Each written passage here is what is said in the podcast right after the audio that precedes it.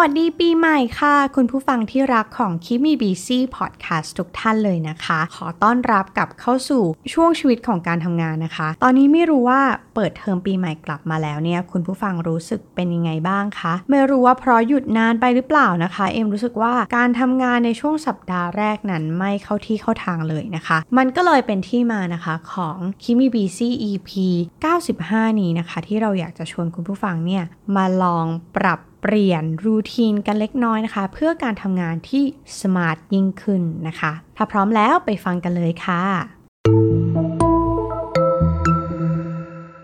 สวัสดีค่ะ ขอต้อนรับคุณผู้ฟังทุกท่านนะคะ เข้าสู่ Keep Me Busy Podcast เพราะชีวิตคือการทดลองใน EP ที่ 95 นะคะ ใน EP นี้เนี่ยจะชวนคุณผู้ฟังมาปรับเปลี่ยน Morning Routine กันค่ะ เพื่อที่เราจะได้ทำงานอย่าง smart ขึ้น แล้วก็ได้ผลที่ดีมากขึ้นนะคะ ต้องบอกว่าที่มาของ EP นี้เนี่ยนะคะ เกิดขึ้นจากความรู้สึกที่ว่าเหมือนเราอะปิดเทอมปีใหม่ไปหลายวันเลยนะคะ พอกลับมาในช่วงสัปดาห์แรกเนี่ยแทนที่เราจะรู้สึกตื่นตัวตื่นเต้น แล้วก็รู้สึกว่าเฮ้ยปีใหม่แล้วจะต้องแอคทีฟนะคะกับกลายเป็นว่าเป็นสัปดาห์ที่รู้สึกว่า productivity ค่อนข้างตกเลยทีเดียว แล้วก็ยังปรับตัวไม่ได้แล้วก็ไม่ค่อยเข้าที่เข้าทางเท่าไหร่เลยนะคะ อาจจะเพราะว่าหยุดนานเกินไป ทีนี้ก็เลยต้องถึงเวลาต้องไปลองอ่าน research ดูนะคะว่าเฮ้ยเราจะปรับเปลี่ยนการทำงานของเราให้มันสมาร์ทขึ้น แล้วก็เพิ่ม productivity ในการทำงานในแต่ละวันของเราได้อย่างไรบ้างนะคะ แล้วก็โชคดีมากๆนะคะ ไปเจอบทความความหนึ่งในมีเดียม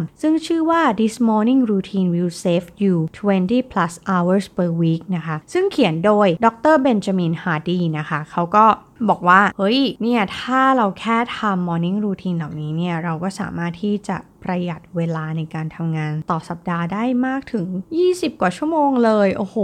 ช่างเป็นงานในฝันของเรานะคะ อยู่ที่ว่าเราจะดีไซน์งานของเราได้แบบนั้นหรือเปล่านะคะ ซึ่งจากผลการวิจัยเนี่ยเขาก็บอกว่าการทำงานแบบเริ่ม 9 โมงเลิก 5 โมงเย็นเนี่ย มันทำให้เราไม่ได้ทำงานอย่างมีประสิทธิภาพ หรือว่า productivity เราสูงขนาดนั้นนะคะทีนี้เนี่ยเขาก็บอกว่าเฮ้ยจริง ๆ แล้วอะเหมือนประเทศที่ เขาทำงานแล้วได้ productivity ดีที่สุดนะคะ ไม่ใช่ประเทศที่ทำงานแบบ 8-9 ชั่วโมงต่อวัน แต่กลับกลายเป็นประเทศที่ทำงานแบบวันทำงานสั้นที่สุดนะคะ อันนี้ก็เป็นผลการวิจัยที่น่าสนใจมาก ๆ เลยนะคะ เขาบอกว่าคนในประเทศอย่างลักเซมเบิร์กเนี่ยทำงานประมาณสัก 30 ชั่วโมงต่อสัปดาห์นะคะ ซึ่งอ่าเมื่อเราหารแล้วเนี่ยเราก็จะเห็นว่าเขาทำงานประมาณสัก 6 ชั่วโมงต่อวัน 5 วันต่อสัปดาห์เท่านั้นเอง แล้วก็สามารถที่จะทำเงินได้มากกว่า คนอื่นๆที่ทำงานด้วยระยะเวลาชั่วโมงที่มากกว่านะคะ ซึ่งแสดงว่าการทำงานในชั่วโมงมากกว่า ไม่ได้หมายความว่าจะได้ผลหรือว่าได้ productivity ที่ดีกว่านะคะ อันนี้ก็เป็นผลการวิจัยที่น่าสนใจ แต่ว่าเมื่อทำงานสั้นกว่าก็แปลว่าในช่วงเวลาที่เขาทำงานเนี่ยเขาโฟกัสกับงานเขามากกว่าหรือเปล่า นะคะ แล้วเขาก็บอกว่าจริง ๆ แล้วเนี่ยหลายคนที่ประสบความสำเร็จเนี่ยเขาทำงานประมาณสัก 3-6 ชั่วโมงต่อวันเท่านั้นเองนะคะะแสดงว่าถ้าเราอยากจะเป็นคนที่ประสบความสำเร็จ เราก็อาจจะต้องทำงานให้สมาร์ทขึ้นนะคะ บางทีการที่เรามีเวลาการทำงานต่อวันเนี้ค่อนข้างยาวนาน มันก็อาจจะทำให้เราเกิดการผลัดวันประกันพรุ่งก็ได้นะคะ อันนี้ความรู้สึกส่วนตัวแล้วก็สิ่งที่ตัวเองเป็นก็คือเฮ้ยเดี๋ยวงานเนี้ยเดี๋ยวไว้ก่อนเดี๋ยวเออช่วงบ่ายค่อยทำละกัน เพราะว่ายังมีเวลาเดี๋ยวแบบช่วงบ่ายเย็นจนถึงค่ำยังมีเวลาทำอยู่นะคะ แต่สุดท้ายงานที่เราคิดว่าเราจะได้ทำเรากลับไม่ได้ทำเพราะว่ามันถูก distract นะคะหรือว่าทำให้แบบมีงานโน้นงานนี้เข้ามาจนอ้าวงานที่เราตั้งใจทำดันไม่ได้ทำนะคะเพราะฉะนั้นการที่เราโฟกัสกับงานที่ไม่ได้สำคัญไม่ได้จำเป็น บางทีก็ไม่ได้เร่งด่วนด้วยนะคะ กลับทำให้งานของเรานั้นมันไม่ได้ผลไม่เกิดประสิทธิภาพ หรือว่าไม่เกิดผลงานที่มันน่าพึงพอใจ เพราะฉะนั้นเราก็อาจจะต้องปรับเปลี่ยนการทำงานของเรานะคะ ทีนี้เราก็ต้องมาดูแหละระหว่างคุณภาพนะคะกับปริมาณนะคะ บางทีการทำงานหลาย ๆ ชั่วโมงเนี่ยมันไม่ได้หมายความว่าในทุก ๆ นาทีทุก ๆ ชั่วโมงที่เราทำเนี่ยมันจะเกิด productivity เพราะฉะนั้นเขาก็เลยบอกว่าถ้าเราอยากจะเกิด productivity ขึ้นเนี่ย อยู่กับปัจจุบัน ตัวอยู่ที่ไหน ใจก็ให้อยู่ที่นั่นนะคะ อย่าให้งานที่มันไม่สำคัญหรือมันไม่จำเป็นหรือว่าสิ่งรบกวนต่างๆ ไม่ว่าจะเป็น Line อีเมลหรือว่าโซเชียลมีเดียต่างๆเนี่ยมาทำให้เวลาในการทำงานของเราเนี่ยมันถูกรบกวนไปนะคะ ทีเนี้ยเขาบอกว่าเวลาที่เราทำงานเนี่ยเราไม่เคยได้ทำงานมันแบบเต็มประสิทธิภาพเลยนะคะ ในช่วงเวลาของการทำงาน เพราะเราคิดว่าเรามีเวลาตั้งหลายชั่วโมงที่จะทำมัน เพราะฉะนั้นก็จะเกิดอาการเดี๋ยวค่อยทำอย่างตัวอย่างที่เอ็มยกไปเมื่อข้างต้นนะคะ ทีนี้เนี่ยถ้าเราปรับตัวเองใหม่แล้วเราก็ไม่ได้มองว่าเฮ้ยการที่ทำงานหลาย ๆ ชั่วโมงหมายถึงว่าฉันขยันหมายถึงว่าฉันทำงานหนักหมายถึงว่าฉันทุ่มเทกับมัน แต่ว่าถ้าเราเน้นที่ผลลัพธ์ล่ะ เมื่อเราทำงาน เราทำงานจริง ๆ เมื่อเราอยู่ที่ทำงานเราใส่ไปร้อยเปอร์เซ็นต์เมื่อเราอยู่นอกเวลางาน เราก็ไม่สนใจงานเราร้อยเปอร์เซ็นต์เหมือนกันนะคะ อันนี้ก็คือแปลว่า ฉันจะโฟกัสงานเพื่อให้เกิดผลลัพธ์ดีที่สุด เยอะที่สุดสูงที่สุดในช่วงเวลาที่ฉันกำลังทำงานอยู่นะคะเมื่อเปรียบเทียบกับการออกกำลังกายนะคะ ลองดูคือเขาบอกว่าผลการวิจัยเนี่ยบอกว่าการออกกำลังกายที่สั้นแต่เข้มข้นจะ ได้ผลที่ดีกว่าการออกกำลังกายที่แบบยาวนาน ค่อยๆออกออกไปต่อนยอนไปเรื่อยๆนะคะ ผลของแบบว่าจะเป็น heart rate เป็นแบบผลของการออกกำลังกายเนี่ยมันดีขึ้นมันสูงขึ้น แล้วมันได้ผลมากขึ้น เพราะฉะนั้นถ้าเราปรับกับการทำงานของตัวเรา มันก็คล้ายๆกันนะคะ ก็คือการแบบทำงานอย่างเข้มข้นในช่วงเวลาที่แบบมันจำกัดจริง ๆ ในช่วงเวลาที่เรายังโฟกัสจริง ๆ เมื่อทำงานอย่างหนักแบบโฟกัสสุดๆ ไม่มีอะไรมารบกวนเวลาการทำงานที่เราเรียกว่าเวลาทำงานจริงๆเนี่ยนะคะ แล้วหลังจากนั้นเนี่ยเราก็ไปพักอย่างที่มันแบบได้คุณภาพจริง ๆ แล้วก็มีช่วงเวลาให้แบบ ร่างกายและจิตใจของเราได้ recover นะคะ ในแต่ละวันมันก็จะทำให้เรารู้สึกมีแรงพลังมากขึ้น เหมือนแบบออกกำลังกายหนักๆๆๆๆๆสองถึงห้าชั่วโมง แล้วหลังจากนั้นเราก็จะพักอย่างมีคุณภาพ แล้วก็ไม่กังวลกับมันแล้วเพราะว่าเราได้ทำงานอย่างที่เราอยากไปเรียบร้อยแล้วนะคะ ซึ่งเขาก็บอกว่างานที่ดีที่สุดเนี่ยจะเกิดขึ้นในช่วงเวลาที่แบบเข้มข้นสั้น ๆ นะคะ ซึ่งเขาบอกว่าสั้นๆเนี่ยมันคือ 1-3 ชั่วโมงเท่านั้นเอง ถ้าเรามองว่าในวันหนึ่งอะ่ะเราจะทำงานได้จริงๆ แล้วเกิด productivity จริงๆอะแค่ 1-3 ชั่วโมง หรือที่เขาเรียกว่า deep work ก็คือการแบบทำงานโดยที่ไม่มีอะไรมารบกวนเราเลยเนี่ยนะคะ มันก็เหมือนกับการที่เราออกกำลังกายแบบ intensive จริง ๆ นะคะ แบบไม่หยุดเลย คือแบบไม่มีการโกงแบบหยุดพักหรืออะไรก็ตาม คือแบบออกกำลังกายคือออกกำลังกายตามคลิปนั้นๆ ตามเทรนเนอร์คนนั้นๆเลย เขาก็บอกว่าอันเนี้ยมันจะได้แบบ best work ก็คือผลงานที่ดีที่สุด แล้วก็ผลที่ได้อะค่ะ ดีที่สุดก็คือเราเนี่ย ใช้พลังงานประมาณ 20%ของเราไปกับงาน แล้วก็อีก 80%ของพลังของเราในการไป recover หรือว่าไปพัฒนาตัวเองต่อ ซึ่งเขาบอกว่ายิ่งเรามีการพักหรือว่าให้เวลากับการ recover เนี่ยของเรามากเท่าไหร่หรือมีคุณภาพดีเท่าไหร่เนี่ยเราก็จะยิ่งเติบโตมากขึ้นนะคะ เหมือนว่าเฮ้ยเราทำงานหนักจริง แต่เราก็ได้พักจริง ๆนะคะ โดยที่เราไม่ต้องมาคอยพะวงกังวลว่าเฮ้ยงานนี้ทำหรือยังทำหรือไม่ทำ นะคะ บางงานเวลาที่เราพอกหางหมูเอาไว้เนี่ย แล้วแบบเฮ้ยมันถึงเดทไลน์ที่ต้องทำแล้วอะ่ะ มันมาจะเกิดความเครียด ความกังวลอะไรหลาย ๆ อย่าง ซึ่งก็จะลากยาวไปจนถึงว่า เฮ้ยเวลาที่หลังเลิกงานแล้ว เราก็ยังพะวงกับงานที่เรายังทำไม่เสร็จ เวลาที่เราอยู่กับครอบครัวเราก็ไม่ได้โฟกัส เวลานั้น ๆ กับครอบครัว หรือว่าเวลาที่เราพักผ่อนบางทีเราก็เผลอเก็บไปฝันนะคะ สิ่งเหล่านี้ล้วนเกิดขึ้นกับ ตัวเอ็มเองทางนั้นเลยนะคะ แล้วก็ถ้าเราทำงานนี้เสร็จไปตั้งแต่แรกเนี่ยมันก็ไม่เกิดการทำงานวนไปวนมา ถ้าวนไปวนมาแบบนี้มันเสียเวลาทั้งพลังชีวิตนะคะ แล้วก็เสียเวลาตัวเราเองด้วย ทีเนี้ยเขาก็เลยบอกว่าเอาละจริง ๆ แล้วเนี่ยการที่เราอยากจะทำงานแล้วก็เกิดความคิดสร้างสรรค์ขึ้นเนี่ยนะคะ เวลาหรือโมเมนต์เหล่านั้นเนี่ยมันไม่ได้เกิดขึ้นในช่วงเวลาที่ เรานั่งอยู่หน้าจอคอมพิวเตอร์ของเรานะคะ เขาบอกว่าประมาณ 16%ของคนที่แบบมาทำรีเสิร์ชอันนี้เนี่ย เขาบอกว่าเขาว่าจะเกิดแบบความคิดสร้างสารรค์ ในช่วงเวลาที่เขาอยู่บ้าน ระหว่างที่เขาเดินทาง หรือว่ากำลังทำกิจกรรมสันทนาการอะไรต่างๆ อยู่ นะคะเนี่ยค่ะนั่นคือเหตุผลที่ว่าเฮ้ยเราควรจะทำงานที่มันโฟกัสกับงานหลักๆ จริง ๆ แล้วก็การที่เรามีเวลาพักหรือว่าทำให้สมองเราหรือว่าร่างกายของเราอะมันมีเวลาได้ recover ขึ้นมาค่ะ มันจะทำให้เรามีความคิดสร้างสรรค์ได้ดีมากขึ้น อันเนี้ยเราก็ไม่เคยคิดเหมือนกันว่า เวลาพักเนี่ยมันจะช่วยให้เกิดความคิดสร้างสรรค์ได้ ทีนี้พอย้อนกลับมาดูตัวเราเองนะคะ หลายคนก็อาจจะเกิดอาการแบบไอเดียปิ๊งแวบไอเดียดีๆ เกิดขึ้นตอนที่เราอาบน้ำเราเข้าห้องน้ำหรือเรากำลังล้างจานอยู่อะไรแบบนี้นะคะ มันไม่ได้แบบเกิดขึ้นนะหน้าจอที่เราพยายามจะเค้นความคิดของเราเลยจริง ๆ นะคะ อันนี้ลองมองย้อนดูชีวิตส่วนตัวของคุณผู้ฟังดูนะคะว่าเฮ้ยเวลาที่เรามีความคิดอะไรดีๆ แล้วแบบพุดขึ้นมาในหัว มันเกิดขึ้นที่หน้าจอของเราบ่อยจริงๆหรอ หรือว่ามันเกิดขึ้นจากแบบกิจกรรมอื่น ๆ ที่แบบเรากำลังทำอยู่นะคะ ส่วนตัวของเอมเนี่ยเวลามีไอเดียดีๆมักจะเกิดขึ้นเวลาที่ทำกิจกรรมเกี่ยวกับน้ำอยู่นะคะ ไม่ว่าจะเป็นล้างจาน หรือว่าอาบน้ำหรือว่าสระผมอะไรอย่างเงี้ยนะคะ ซึ่งจะลำบากมากเวลาที่เฮ้ยคิดได้แล้วเนี่ยจะต้องวิ่งออกมาแล้วแบบต้องมาจดก่อน เพราะว่าไม่งั้นมันจะลืมนะคะ อันนี้ก็ลำบากหน่อยสำหรับคนที่ชอบกิจกรรมทางน้ำเหมือนกันนะคะ แต่ว่าใครที่แบบเฮ้ยบางทีมีโมเมนต์อะไรแบบนี้เนี่ยมันก็เกิดความคิดสร้างสรรค์ได้จริง ๆ นะ ในช่วงเวลาที่เราไม่ได้โฟกัส หรือพยายามจะเค้นมันออกมานะคะ เวลาที่สมองมันสบายๆเนี่ยมันก็จะทำให้เรามีความคิดสร้างสรรค์ได้ดีขึ้น อันนี้ก็เป็นเป็นเทคนิคที่แบบเออเราสึกว่าเออน่าสนใจดีนะคะ แล้วก็็ใด ๆแล้วเนี่ยเวลาที่เราทำงานแล้วเราก็ควรจะอยู่กับงาน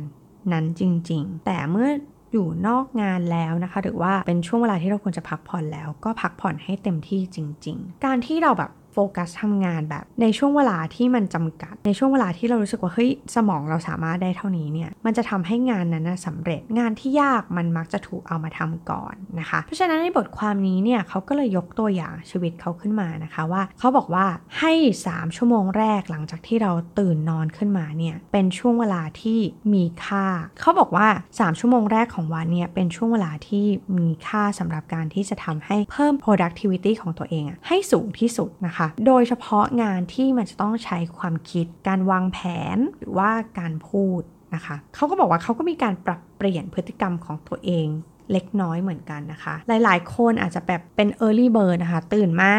แล้วก็ออกกำลังกายตอนเช้านะคะ คุณเบนจามินก็เหมือนกันก่อนหน้านี้เขาก็ตื่นมาแล้วก็ออกกำลังกายเลย ซึ่งเขาบอกเฮ้ยการออกกำลังกายทันทีเนี่ยมันก็ค่อนข้างจะดูดพลังของเขาเหมือนกันนะคะฉะนั้นเขาก็เลยปรับเปลี่ยนชีวิตนิดหน่อย หลังจากตื่นมานอนมาปุ๊บเนี่ยนะคะเขาก็เทคโปรตีนเลย เขาก็บอกว่าเนี่ยฉันอะตื่นมาปุ๊บเนี่ยฉันก็ขับรถมาโรงเรียนนะคะ แล้วก็ไปที่ห้องสมุดระหว่างนี้ฉันก็แบบดื่มโปรตีนเชคเพราะว่าเขาบอกว่าเฮ้ยการที่เราเทคโปรตีนเนี่ย30กรัมโปรตีนเนี่ยนะคะเป็นแบบสำหรับ เป็นมื้อเช้าอะเนาะมันก็จะทำให้อิ่มนาน แล้วก็แบบสมองได้โฟกัส แล้วก็ระดับน้ำตาลในเลือดมันไม่ตก นะคะ เขาก็บอกว่ามันก็จะทำให้เราเนี้ยโฟกัสงานได้ดีขึ้นนะคะ ซึ่งมันทำให้การ IF ในช่วงเช้าของเราสั่นคลอนขึ้นมาทันทีเลยนะคะ ส่วนตัวของเองก็แบบเอ๊หรือว่าเราควรจะกลับไปกินข้าวเช้าเหมือนเดิมดีนะคะแบบ take protein shake เหมือนที่เราเคยทำดี อันนี้ก็ต้องขอตัดสินใจก่อนนะคะ แต่ถ้าคุณผู้ฟังท่านไหนนะคะ ที่ทานอาหารเช้าอยู่แล้วเนี่ยก็อาจจะเปลี่ยนขนมปังนะคะ เป็นแบบการ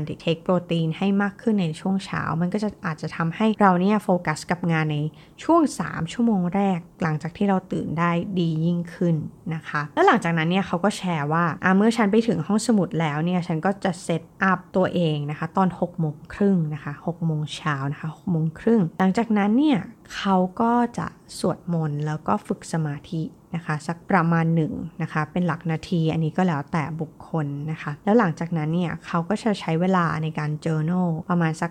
5-10 นาทีนะคะ ซึ่งเขาบอกว่าการเขียน journal ออกมาเนี่ยมันทำให้มันเกิดแบบ จิตใจมันโปร่งใส แล้วก็ทำให้โฟกัส สิ่งที่จะต้องทำในวันนั้นนะได้ดีมากขึ้นนะคะ ซึ่งเขาก็แอบบอกเทคนิค เล็กน้อยนะคะ ในการเขียน journal ก็คือการเขียน journal ของเขาก็คือจะเขียนว่าเฮ้ย big picture หรือว่าแบบภาพรวมของวัน มันมีอะไรที่เขาต้องทำบ้าง แล้วก็วัตถุประสงค์ของการที่จะทำในวันนี้เนี่ยมีอะไรบ้างนะคะ ที่เขาต้องทำเกี่ยวกับงาน แล้วก็เขียนอะไรก็ตามที่มันแบบอยู่ดีๆ มันก็แบบผุดขึ้นมาในความคิด ฉันจะต้องไปแบบคอนแทคกับใครต้องไปติดต่องานกับใครวันนี้ หรือว่าเป็นไอเดียที่ผุดขึ้นมาแบบที่เกี่ยวข้องกับโปรเจกต์ที่กำลังทำอยู่นะคะเขียนออกมาให้หมด ซึ่งเอ็มรู้สึกว่าการเขียนออกมาแบบนี้พอมองไปดีๆเราก็จะเห็นประโยชน์ของมันคือ เคยเป็นไหมคะว่าทำทำงานอยู่แล้วก็อุ้ยเอ้ยฉันต้องทำอันนี้นี่หว่านะคะเราก็ต้องแวบออกมาเขียน หรือว่าเฮ้ยเออเออฉันยังไม่ได้ทำอันนี้เลยเอ๊ะหรือเอ้ยวันนี้เราต้องทำอะไรนะคะ มันก็จะเป็นการแบบ back and forth ทำไปแล้วก็เอ๊ะเอ๊ะทำหรือยัง เอ๊ะทำหรือยังนะคะ เพราะฉะนั้นการที่เขียนมันออกมาเลยแบบ เฮ้ย มีอะไรในหัวก็แบบเหมือนแบบโยน มันลงกระดาษให้หมดเนี่ย มันน่าจะทำให้หัวเรามันโล่งๆ โปร่งๆ แล้วก็สบายๆ นะคะ นี่ก็อยากจะเอาไปทดลองทำเหมือนกันว่า เอ้ยทำแล้วมันมันดีจริงอย่างเขาว่าหรือเปล่านะคะ แล้วหลังจากนั้นหลังจากที่เขาเคลียร์หัวเคลียร์จิตใจแบบพร้อมแล้วนะคะ เอาสติสมาธิทั้งหลายทั้งปวงมันอยู่กับตัวเองแล้วเรียบร้อย เขาก็จะเริ่มทำงานโปรเจกต์ของตัวเองแล้วนะคะ ซึ่งเขาก็บอกว่างานที่เขาทำเนี่ยมันก็จะเป็นงานที่ค่อนข้างจะต้องใช้สมาธิ ต้องใช้สมองค่อนข้างเยอะนะคะ อย่างเช่นการเขียน article หรือว่าการทำ online course ของเขา นะคะหรือว่าทำแบบ research paper สำหรับด็อกเตอร์ของเขาเองอะไรแบบนี้เนาะเขาก็บอกว่าจริงๆแล้วเขาก็จะใช้เวลาประมาณ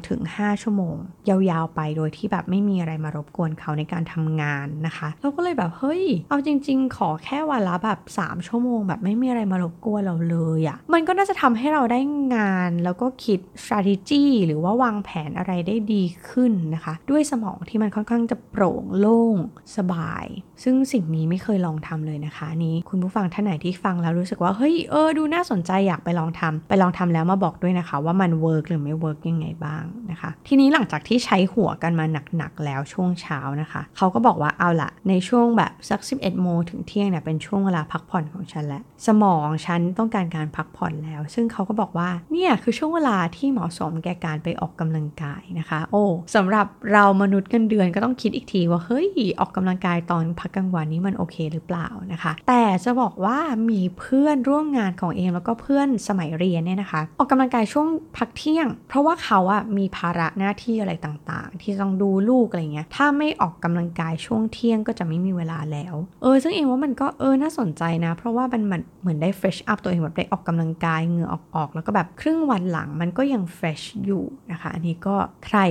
สะดวกทำนะคะ ลองไปทดลองให้หน่อยว่าเฮ้ยมัน work จริงหรือเปล่านะคะ แต่เดี๋ยวอาจจะแอบไปถามเพื่อนมาว่าเฮ้ยแกแบบออกกำลังกายตอนเที่ยงแล้วมันเป็นยังไงบ้าง มันแบบมันเพลียไหมช่วงบ่ายหรือว่ามันโอเคมัน fresh ขึ้นนะคะ อันนี้ใครไปทดลองทำก็มาบอกกันด้วยนะคะเขาก็บอกว่าเนี่ยเหมือนเราทำงานหนักๆช่วงเช้ามาแล้วสองถึงห้าชั่วโมงในช่วงเช้าเสร็จปุ๊บไปออกกำลังกายเนี่ยเขาก็บอกว่าเฮ้ยเนี่ยมันคือการแบบการเบรกเป็น mental break ที่ดีเลยนะคะเหมือนพักได้พักจิตพักใจของตัวเองไปนะคะเออเอ็มว่าอันนี้มันก็อาจจะ work ก็ได้นะเป็นการเรียงลำดับความสำคัญ ทีนี้ความยาก ของการทำสิ่งนี้คือการแบบโฟกัสในช่วงเช้าแบบหลังจากที่เราตื่นเนี่ยสิ่งที่เราควรจะต้องทำก็คือการปกป้องช่วงเช้าอันมีค่าของเราให้ดีที่สุด นะคะ จริงๆ แล้วเนี่ยเขาบอกว่าประชุมอะไรทั้งหลายทั้งปวง มันควรจะประชุมกันช่วงบ่าย แล้วก็ช่วงเช้าไม่ควรจะแบบให้เวลาในการแบบทำงานที่มันต้องใช้หัวจริง ๆ นะคะ อันนี้เราเคยพูดกันหลายครั้งในคิมมีบีซีนะคะ แต่ว่านั่นแหละในเมื่อเรายังไม่ได้เป็นผู้มีอำนาจนะคะ ที่จะแบบตัดสินว่าประชุมควรจะเป็นช่วงไหนส่วนใหญ่มันก็จะเป็นตารางที่นายเราว่าง แล้วเราก็แบบอะ ลุยประชุมมันทั้งวันนี่แหละนะคะตั้งแต่เช้าจนรดเย็นเงี้ยนะคะ อันนี้ก็อาจจะแบบไม่ได้ทุกวันอยู่แล้วเนาะเพราะฉะนั้นถ้าเราทำได้ก็พยายามจะรับนัดประชุมนะคะ ในช่วงบ่ายแทนละกัน ถ้าถ้าทำได้แล้วก็พยายามปกป้องเช้าอันมีค่าของเราไว้สำหรับงานที่ต้องใช้สมอง นะคะ แล้วก็มันก็มีเทคนิคแบบเป็นกลยุทธ์ที่เขาบอกว่ามันก็ค่อนข้างจะโด่งดังเหมือนกันก็คือ 90 90 1 นะคะ เขาบอกว่า 90 นาทีแรกของของวันทำงานของเราเนี่ยให้โฟกัสกับงานที่เป็น first priority นะคะ อย่าไปเช็คอีเมลหรือว่า social media ต่างๆ ช่วงเช้าเป็นช่วงที่เราควรจะได้ output ไม่ใช่แบบการใส่ input เข้ามาเพิ่มเติมนะคะ อันนี้ก็เป็นข้อคิดที่น่าสนใจนะคะ เคยทดลองกับตัวเองเหมือนกันก็คือตื่นเช้ามาแล้วจับมือถือแล้วเช็ค social media เลยนะคะ แล้วก็คิดว่าเอ้ยเนี่ยเดี๋ยวจะเช็คแค่ตอนนี้แหละ แล้วสุดท้ายนะคะ ตลอดทั้งวันนะมันก็เกิดการ social mediaตลอดทั้งวี่ทั้งวันจริง ๆนะคะ เช็คนั่นเช็คนี่หน่อยเช็คเรตติ้งหน่อยอะไรอย่างเงี้ยนะคะ นั่นแหละคือเพราะฉะนั้นเนี่ยในช่วงเวลาช่วงเช้าเนี่ยมันเป็นเหมือนการชี้ชี้ชะตาของเราว่าตลอดทั้งวันทำงานของเรามันจะ productive หรือไม่ productive นั่นเอง นะคะเอาละน่าสนใจมากแล้วเขาก็บอกว่าจริง ๆ แล้ว อันต่อไปนอกจากจะเราจะ protect เช้าอันมีค่าของเราแล้วเนี่ยนะคะ อย่าลืมว่ากายและใจนั้นมันสัมพันธ์และเชื่อมโยงกันนะคะเขาก็เลยบอกว่าจริง ๆ แล้วการออกกำลังกายเนี่ยการออกกำลังกายอย่างสม่ำเสมอเนี่ยนะคะจะช่วยให้สมองเราอะแก่ช้าลงเกือบ 10 ปีเลยทีเดียวนะคะ เพราะฉะนั้นการที่ออกกำลังกายอย่างสม่ำเสมอเนี่ยจะทำให้เราอะมี productivity ที่ที่ดีขึ้นในที่ทำงานเช่นเดียวกันนะคะ เพราะฉะนั้นการออกกำลังกายเนี่ยเราก็อย่าละเลยนะคะ ถ้ามีเวลาก็ทำบ้างนะคะเพื่อการทำงานที่ดีขึ้นมีประสิทธิภาพมากขึ้น รวมถึงถ้าเราอยากจะมีสุขภาพที่ดี นอกจากการออกกำลังกายแล้ว ก็ต้องโฟกัสเรื่องอาหารที่เรากิน รวมถึงการนอนหลับด้วยนะคะ อันนี้ก็สำคัญนะคะ คือจริงๆต้องบอกว่าปีที่แล้วเนี่ย เอ็มก็โฟกัสเป็นอย่างๆเหมือนกัน แต่ล่าสุดเนี่ยเพิ่งอ่านหนังสือนะคะ ชื่อ Healthy Always นะคะเขาก็บอกว่าการที่เราจะมีสุขภาพดีเนี่ยต้องประกอบด้วย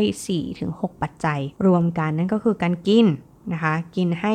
ดีนอน ให้ครบถ้วนออกกำลังกายสม่ำเสมอ เลิกแอลกอฮอล์ไม่สูบบุหรี่ แบบนี้นะคะ ทุกอย่างมันต้องประกอบกัน ถ้าเราออกกำลังกายอย่างเดียวแต่เราไม่คุมอาหารเลย ก็ยากที่จะ สุขภาพดีนะคะ เหมือนตัวเองเมื่อปีที่แล้วพอตรวจสุขภาพฉันว่าฉันออกกำลังกายแบบอย่างหนักหน่วง ออกกำลังกายสม่ำเสมอ แต่ว่าไม่ได้คุมอาหารเลย ผลตรวจร่างกายออกมามันก็ไม่ได้เป็นอย่างที่เราหวังไว้นะคะ เพราะฉะนั้นหลายอย่างมันเป็นปัจจัยที่ประกอบกันเนาะ เพราะฉะนั้นถ้าอยากจะมี productivity ไม่ใช่แค่แบบเฮ้ยทำโฟกัสแค่ 3 ชั่วโมงแรกของวันเท่านั้น แต่ว่ามันยังมีองค์ประกอบอื่น ๆ ที่ช่วยให้เรามี productivity ที่ดีขึ้นนั่นเองนะคะ ไม่ว่าจะเป็นการออกกำลังกายอาหารและการนอน ราะฉะนั้นเราก็ต้องโฟกัสนะคะในเรื่องเหล่านี้ด้วย และอีกประเด็นหนึ่งอีกประเด็นที่สำคัญนะคะ แล้วเราหลาย ๆ คนเนี่ยก็หลงลืมไปนั่นก็คือการเล่นนั่นเองนะคะ ใด ๆ เนี่ยเราถ้าเราทำงานแบบหนักโฟกัสแล้วนะคะ ใน 3 ชั่วโมงแรกของวันของเรา เราต้องพักให้ตัวเราเนี่ยได้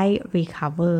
นะคะ มันคือการกระบวนการที่ลดหรือกำจัดความเครียด ต่างๆ ที่แบบมันเกิดขึ้นจากการทำงานของเรา ซึ่งการเล่นก็เป็นกิจกรรมที่ดีที่สุดอันหนึ่งที่ทำให้แบบเหมือนร่างกายแล้วก็จิตใจของเรามันได้แบบ recover ขึ้นนะคะ ดีที่สุดความโชคดีของคนที่มีลูกหลานอยู่ใกล้ๆนะคะ การเล่นกับหลานนี่แหละทำให้เป็นการพักแล้วก็ได้ recover จากความเครียดต่างๆในงาน นะคะเขาบอกว่าคนที่แบบเอาทั้งร่างกายและจิตใจออกจากงานได้ จะแบบทำให้ไม่เหนื่อยล้ากับงานมากจนเกินไป มีแบบ work life balance ที่ดีนะคะ แล้วก็มีแบบชีวิตคู่หรือความสัมพันธ์กับคนรอบตัวที่แบบดีขึ้น มีสุขภาพจิตที่ดีขึ้นนะคะ เพราะฉะนั้นนะอย่างหนึ่งที่เราอย่าลืมก็คือว่าเมื่อทำงานหนักแล้ว เราคิดว่ามันจบงานแล้ว เราก็ควรจะเอาตัวเองเนี่ยออกจากงาน แล้วเราก็อาจจะเล่นนะคะเริ่มเล่นบ้างเนี่ยพอพูดถึงเรื่องการเล่นเนี่ยนะคะ ด้วยความที่เราโตโตมาประมาณหนึ่งแล้วเนี่ยเราก็หลงลืมการเล่นไปเฮ้ยฉันจะเล่นอะไรวิดีโอเกมเหรอบอร์ดเกมหรือเปล่า หรือฉันควรจะเล่นอะไรนะคะ บางทีเราอาจจะต้องขอพื้นที่เล็ก ๆ ให้ ตัวเรายังเป็นเด็กอยู่ แล้วก็ลองหาการเล่นที่มันเหมาะกับเรานะคะ บางทีก็กำลังคิดว่าแบบอืเราต้องหาเรื่องเล่นๆที่เราควรจะแบบให้เวลากับเรื่องเล่นอย่างจริงจัง เพื่อที่ว่าเฮ้ยเราจะได้รู้สึกมีความสุขกับการทำงาน แล้วก็เหมือนสมองไม่ได้พักผ่อนนะคะ เขาบอกว่าคนที่ประสบความสำเร็จในโลกนี้เนี่ยเขามองว่าการเล่นเนี่ยเป็น สิ่งสำคัญมาก ๆ เลยนะคะ ในการเพิ่ม creativity ของตัวเอง หรือว่าการแบบทำให้เกิดความคิดสร้างสารรค์ขึ้นมานะคะ เพราะฉะนั้นสาย creative ทั้งหลายเนี่ยเขาก็เลยแบบเล่นสนุก มีความสุขกับการเล่นแล้วก็โฟกัสกับการเล่น ซึ่งมันก็จะทำให้ความคิดสร้างสารรค์ของเรามันน่าจะเกิดขึ้นในช่วงเวลาที่เรากำลังมีความสุขแล้วก็สนุกกับการเล่นอยู่นะคะ อันนี้แบบไม่เคยลองต้องสารภาพว่าไม่เคยลองเลย แต่ว่า เป็นไอเดียที่น่าสนใจเกี่ยวกับการเล่นที่จะมาเพิ่ม productivity ในแต่ละวันของเราได้นะคะ และอันสุดท้ายที่น่าสนใจเช่นเดียวกันนะคะ เขาก็บอกว่าเฮ้ยลองฟังในช่วงเวลาที่เรากำลังแบบพักผ่อนลองฟังเพลงที่เป็นแบบ เกี่ยวกับ brain music หรือว่าเพลงที่แบบมันดีกับสมองอะไรอย่างนี้เนาะหรือว่าฟังเพลงแบบซ้ำๆเดิมๆเขาบอกว่าการที่เราแบบฟังเพลงซ้ำๆเดิมๆอะ่ะเหมือนตัวเรามันก็จะแบบละลายไปกับเพลง แบบปล่อยใจไปกับเพลงนะคะ ซึ่งมันก็จะทำให้ใจเรามันล่องลอยในช่วงภาวะที่ใจเรากำลังแบบล่องลอยสบายๆ อยู่เอาใจของเราออกจากงานเนี่ยมันก็จะเป็นช่วงเวลาที่แบบเราได้พักผ่อน เหมือนแบบสมองมันไม่ เครียดมากๆ สมองกำลังสบายๆ ช่วงเนี้ยมันก็อาจจะเป็นช่วงที่แบบดีสำหรับการสร้าง flow state ให้กับตัวเองนะคะ นั่นก็คือแบบการหาช่วงจังหวะที่มันจะแบบ ความคิดมันจะหลั่งไหลหรือว่ากำลังทำงานนี้อยู่ แล้วรู้สึกมีสมาธิแล้วโฟกัสกับมันนะคะ อันนี้ก็จะเป็นเทคนิคสำหรับหลาย ๆ คนนะคะ ที่แบบเออการฟังเพลงเพลงเดียวซ้ำๆไปเรื่อย ๆ เนี่ย มันจะสร้าง flow state ให้เกิดขึ้น แล้วเราก็จะแบบโฟกัสกับงานตรงหน้าได้ดีขึ้น แล้วก็มันก็ไม่ได้เครียดจนเกินไป เพราะว่าสมองเรามันไม่แบบถูกบีบให้แบบต้องคิดนะคะ แต่สมองมันกำลังสบายๆปลอดโปร่งอันนี้ก็เป็นเทคนิคหนึ่งซึ่งแบบไม่เคยอ่านเจอหรือว่าไม่เคยได้ยินมาก่อนนะคะ ก็อาจจะลองเอาไปปรับใช้ดู แล้วก็คิดว่าที่เล่ามาทั้งหมดนะคะ ก็น่าจะช่วยให้การทำงานของทั้งเอมนะคะ แล้วก็คุณผู้ฟังของคิมีบีซีเนี่ยมี productivity ที่ดีขึ้น แล้วเราก็น่าจะได้ผลลัพธ์ที่น่าพึงพอใจนะคะใน ตลอดเวลาในการที่ทำงานไม่ต้องรอจนถึงแบบเฮ้ยปลายปีรู้ผลการประเมิน แต่ว่าในระหว่างทางเรามีความสุขเรารู้สึกว่าเฮ้ยเราได้โฟกัสกับงานเราจริง ๆ แล้วมันก็ไม่ได้เหนื่อยยากมากจนเกินไป เพราะว่าเราให้ทั้งเวลาการทำงานอย่างเต็มที่ แล้วเวลาพักเราก็พักอย่างเต็มที่จริง ๆนะคะ ถ้าใครไปทำแล้วแล้วได้ผลยังไงนะคะ ก็มาบอกเล่าให้ฟังกันบ้างหรือว่ามาแบ่งปันกันได้นะคะ ทั้งใน Facebook Page ของ The Infinity หรือว่า Facebook Page ของ k i m i BC นะคะ หรือว่าไปพูดคุยกันในบล็อกดิของ The Infinity ก็ได้เช่นเดียวกันนะคะสำหรับ EP นี้ลาไปแล้วค่ะ สวัสดีค่ะ